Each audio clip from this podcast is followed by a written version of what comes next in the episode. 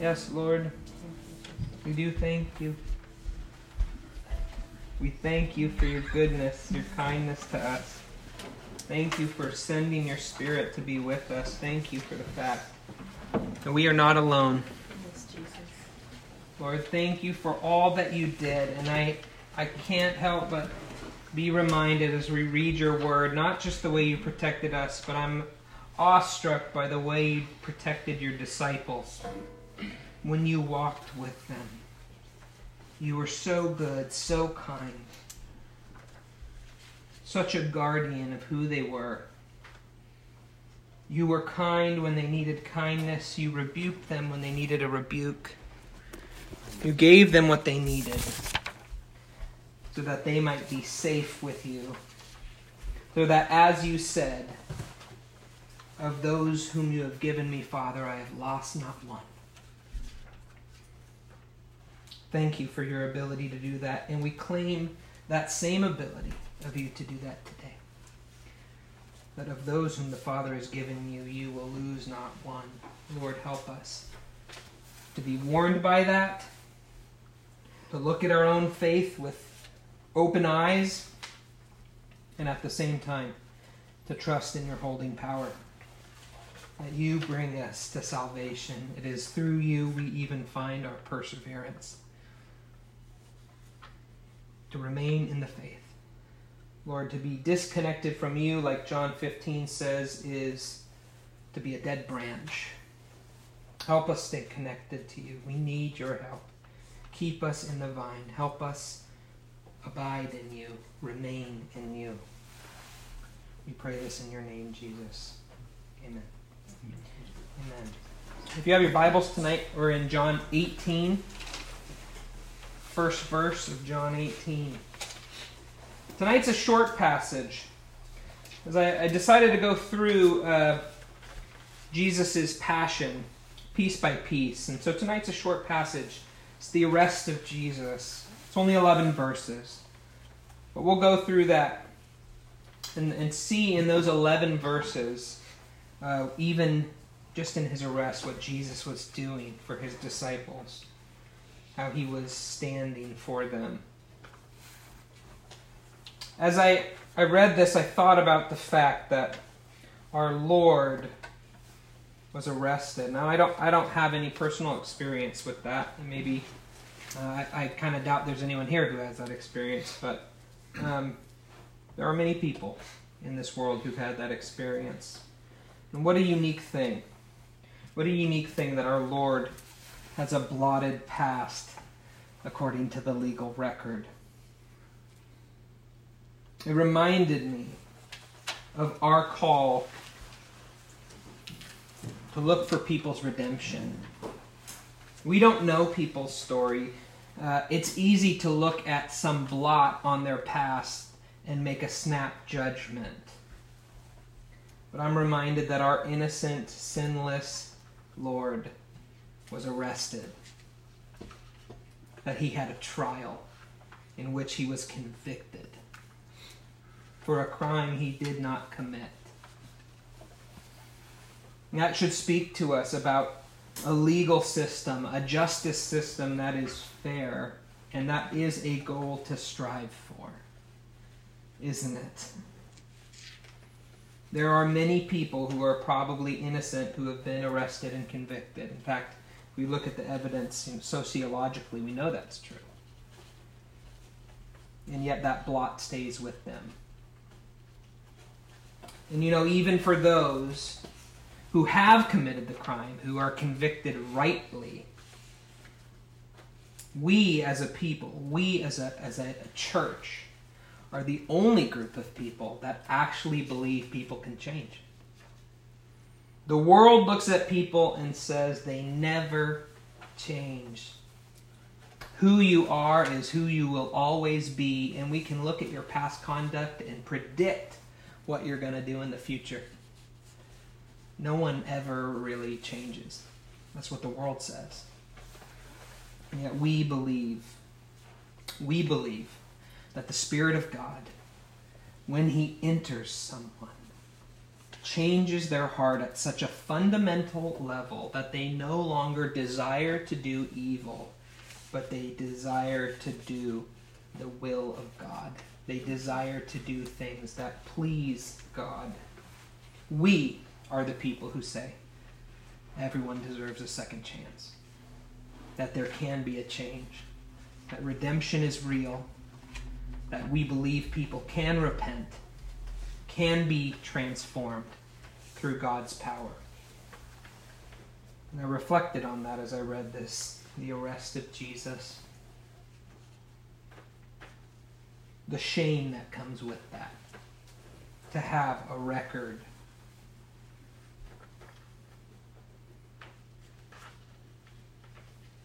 Verse 1, John 18. When Jesus had spoken these words, that's all the discourse we just read.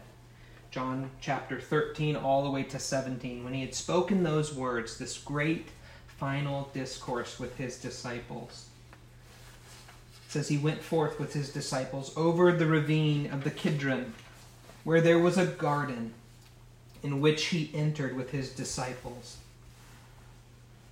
The Kidron is to the east of the city of Jerusalem. It's a valley. It's Jerusalem surrounded by valleys. It's why in the Psalms they always say you ascend to Jerusalem, right? You always are going up if you go to the holy city because it's surrounded by valleys. And so on the east side of the city, when they go down into the ravine, it's called the Kidron. And as you go across, you come up to the Mount of Olives, right?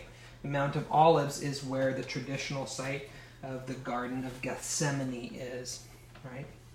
You've probably heard that before. Here in John, he just says it's a garden. He doesn't say it's Gethsemane, this specific place. But he says it's a garden. And so they're on the Mount of Olives, and they go across the valley and up onto the Mount of Olives. And clearly, this is a place that Jesus had gone many times. How do we know that? Because in verse 2, it says this, Judas also was betraying him, knew the place. For Jesus had often met there with his disciples. Judas has some understanding, whether this was the plan of Jesus beforehand or not, whatever the case, Judas has some insight into the fact that Jesus would go there. Maybe that was the plan. Maybe after the Passover meal, they knew they would go to this garden. Whatever the case, Judas knew where Jesus would be. And so he begins his work, doesn't he? Jesus, remember, sent Judas out saying, what you have to do, do quickly. And Judas does. So Judas is coming to complete his work. What is his work? The ghastly work of betraying Jesus, the Lord of glory. Verse 3, Judas, having received the cohort and officers from the chief priests and the Pharisees, came there with lanterns and torches and weapons. This throng of people comes to arrest Jesus. More than likely, you might have in your translation the Roman cohort. I think that's unlikely. It's unlikely that word is translated as Roman cohort. It does mean a cohort, and later on in time it actually came to be a technical term for a battalion of Romans. But that battalion was always consisting of 600 men. Very unlikely that they sent 600 men to arrest Jesus. But the word also was used in the earlier time, around the time John was written, just to refer to a group of soldiers, right? And so it's most likely that it's not, the Romans actually probably weren't involved at this point. And I think another piece of evidence for that is Pilate doesn't seem to know anything about Jesus when he speaks to him. As we see later on in John 18, Pilate is unaware that this man's going to be brought to him. So most likely it's actually that this is just officers or soldiers from the chief priest, right? They're the temple guard, maybe. And they come out to find Jesus, and it says they're led by Judas. Judas is leading them. Judas is there leading these people to betray Jesus. So as these people come out here, the irony is, of course, it's the middle of night, isn't it? It's the middle of night. It's the dark hour. Remember what it said that earlier when Judas went out. Judas went out and it was night, referring to the darkness of his act. So it's the middle of night, and here's the irony. They come to arrest the light of the world. Jesus says, I am the light of the world. They come out in the midst of darkness to destroy the light. So they come with their lanterns and torches and weapons. Verse 4, Jesus, knowing all the things that were coming upon him, went forth and said to them, Whom do you seek? They answered him, Jesus the Nazarene. He said to them, I am.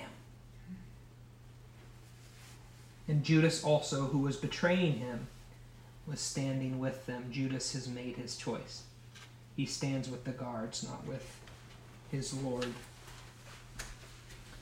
And when Jesus had said to them, I am, they drew back and fell to the ground. This is interesting because, again, the synoptics show us a different side of what's going on. The other gospels show us a different piece. Notice Judas's kiss is never mentioned in the Gospel of John. The synoptics all report it, that Judas came up and kisses him on the cheek. And what does Jesus say? Just that tragic, tragic line. Do you betray the Son of Man with a kiss? Here, John is showing us something different. From the synoptics, we see the agony of Jesus' humanity, don't we? We see the agony of someone so close to you, killing you with an act of kindness, or supposed kindness, huh? Oh, he comes up and kisses him on the cheek, but it's to identify him so that they might arrest him. But in John, he tells us something different. What is he portraying here? John is consistent. Jesus is in control of everything that happens. Everything that happens, Jesus is allowing to happen. See, John wants to portray that. This is his choice. Remember what he said in John 10? What he said in John 10 was, no one takes my life from me. I lay it down, and I can take it up again. John wants to theologically communicate to us, Jesus is in control of all of this. What's it say? We already read it. Jesus knew what was coming upon him. And unlike the kiss that we see in the synoptics showing that side of things, here Jesus says, Whom do you seek? He actually is the one initiating the contact with the guards. He's the one saying, Why are you here? Whom do you seek? So they respond, We're seeking Jesus. He says, I am. Now, we've talked about this several times throughout this gospel. I am, ego, a me. It's just the Greek standard way to say I am he or I am she, right? I am the person. So it could be innocuous, right? It could just be I am he. And that's usually how translations have it. That's how my translation has it. I am he. I am the one you're seeking. But again, John has all of these nods to who Jesus really is. And ego a me is the exact translation of the name of Yahweh in Isaiah. So Jesus says, I am, and we know that John's probably alluding to the divine name. Jesus says, I am. What's more evidence for that is that at the divine name, all the guards draw back and fall to the ground. Now, what does that mean? It could mean many things. One is that, obviously, the divine name is powerful. And remember that regardless of what you think about their goodness or badness or whatever you might think about these guards, they're Jews. They are Jews. So, they approach someone who, let me remind you, earlier, they already went to arrest, didn't they? And when they went to arrest Jesus from the Pharisees, what did they say? They didn't arrest him. They went back to the Pharisees, and they're like, why didn't you arrest him? They said, we've never heard anyone speak like this man speaks. So one could be they sense the authority of Jesus. They feel the weight of his authority, and they draw back, and they fall to the ground. Two could be they are still awestruck at hearing someone say the divine name. That is not something Jewish people say. Right? They are taken aback. Another option is maybe they think he's going to be struck down. He took the Lord's name and said it. Maybe they think Jesus is about to be killed. You know, maybe he's about to be struck down. He's not. Of course, because the divine name is his name, isn't it? Whatever the case, I think there's a lot of evidence that that could have really happened. It really did happen. That they drew back and fell to the ground. Maybe it was supernatural, maybe not. But I think there's a lot of ways to explain it that would explain why they would draw back from hearing the divine name that Jesus says when he says, I am. So they're taken aback. For whatever reason, they fall to the ground. And Jesus again initiates a second time. They fall to the ground, and he repeats to them, whom do you seek? It's almost like they've been struck dumb or something, right? Whom do you seek? And they repeat the same thing. Jesus the Nazarene is whom we seek. Jesus answers them, I told you that I am. So if you seek me, let these go their way. To fulfill the word which he spoke, of those whom you have given me, I lost not one. Now remember, this passage has already told us that Jesus knows what's about to transpire. He knows what's coming upon him. What is Jesus doing here? How is he fulfilling that word? He's saving his disciples from death. In this moment, literally, right? Not the spiritual, the grand action that Jesus is about to do by paying for our sins and dying on the cross. He's literally saving them from being arrested and executed with him. So he says, if it's me whom you seek, let these other ones go their way. Because otherwise, they too would have been arrested with Jesus. They too would have faced execution. Jesus, in that moment, defends his disciples. He protects them. He makes sure that his word is fulfilled, that of those whom you have given me, I lost not one, by letting them flee for their lives. And remember, Jesus letting them flee for their lives is actually how Jesus is left alone. Jesus saves their lives at the cost of being completely alone. And of course, in Jesus' words, he says, but I am never alone, for my Father is always with me. That's what he said earlier in John.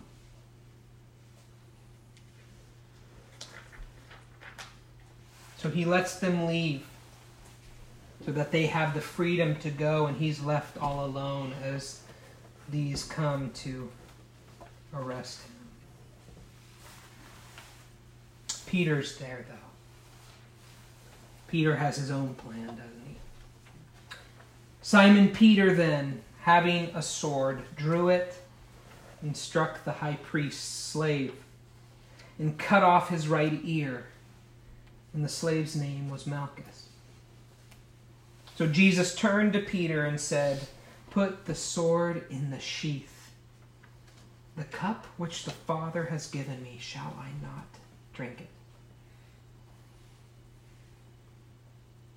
Peter courageously attacks these guards. I'm sure they're outnumbered. I'm sure they have no hope of victory. And yet Peter, with a sword in his hand, has a lot of bravery. He goes to defend his teacher.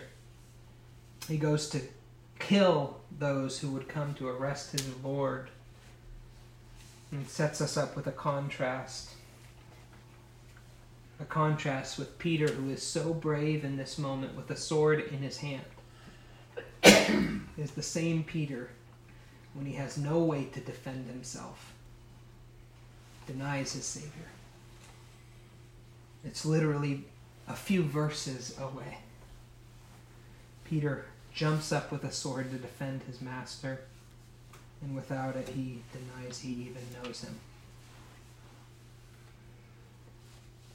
Unlike Jesus, Peter is the foil to Jesus in this story, isn't he? Because Jesus lays down his life so that his disciples may flee and escape, and Peter takes up the sword to try and free his master. And what's Jesus' response? It's, "Peter, Peter, you're misguided again. Don't you understand? This is the cup the Father brought me to. Put your sword away. Should I not drink the cup the Father has for me? This is what was intended. This is what I've been talking about this whole time to you, Peter, that this would happen.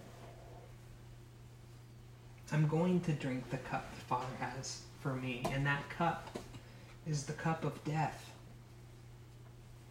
The cup of death. He's going to die." Jesus is heading towards drinking that cup, even in this moment.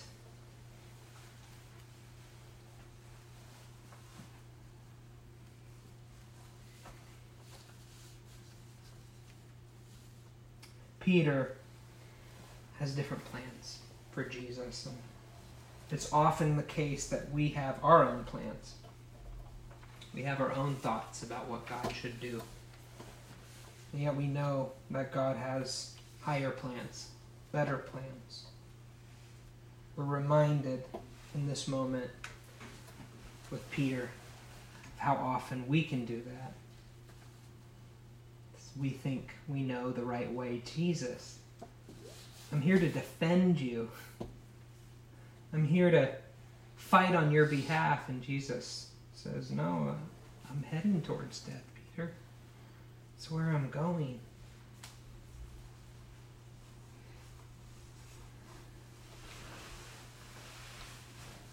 We have to remember to listen for God's voice and where he's leading us, where he's going, where he is for us. Because all too often we can get ahead of him. We can have our own way, our own designs, our own plans. Well, he has different ones. When Jesus does this, he is a model for us, isn't he? A model of what it means to submit to the Father's will. We know from the Synoptic Gospels, Jesus struggled with accepting this cup. It was painful to him. It grieved him. In fact, he asked that the cup might pass from him. But at the end of his prayer, what does he say?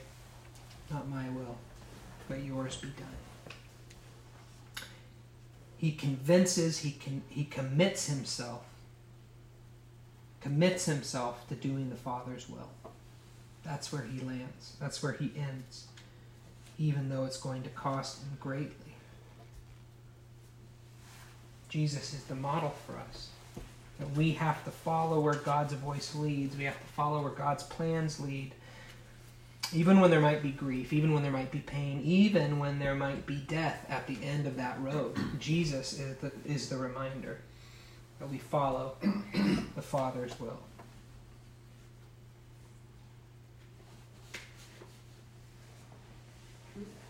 My prayer is that we will all do that.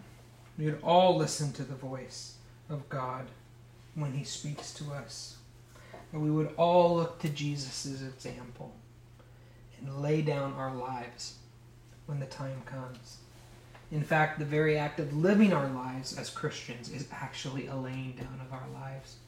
To do the sacrificial thing, to do the servant thing, to act and think and be like Jesus, to be humble and not arrogant, to be thoughtful and not impulsive,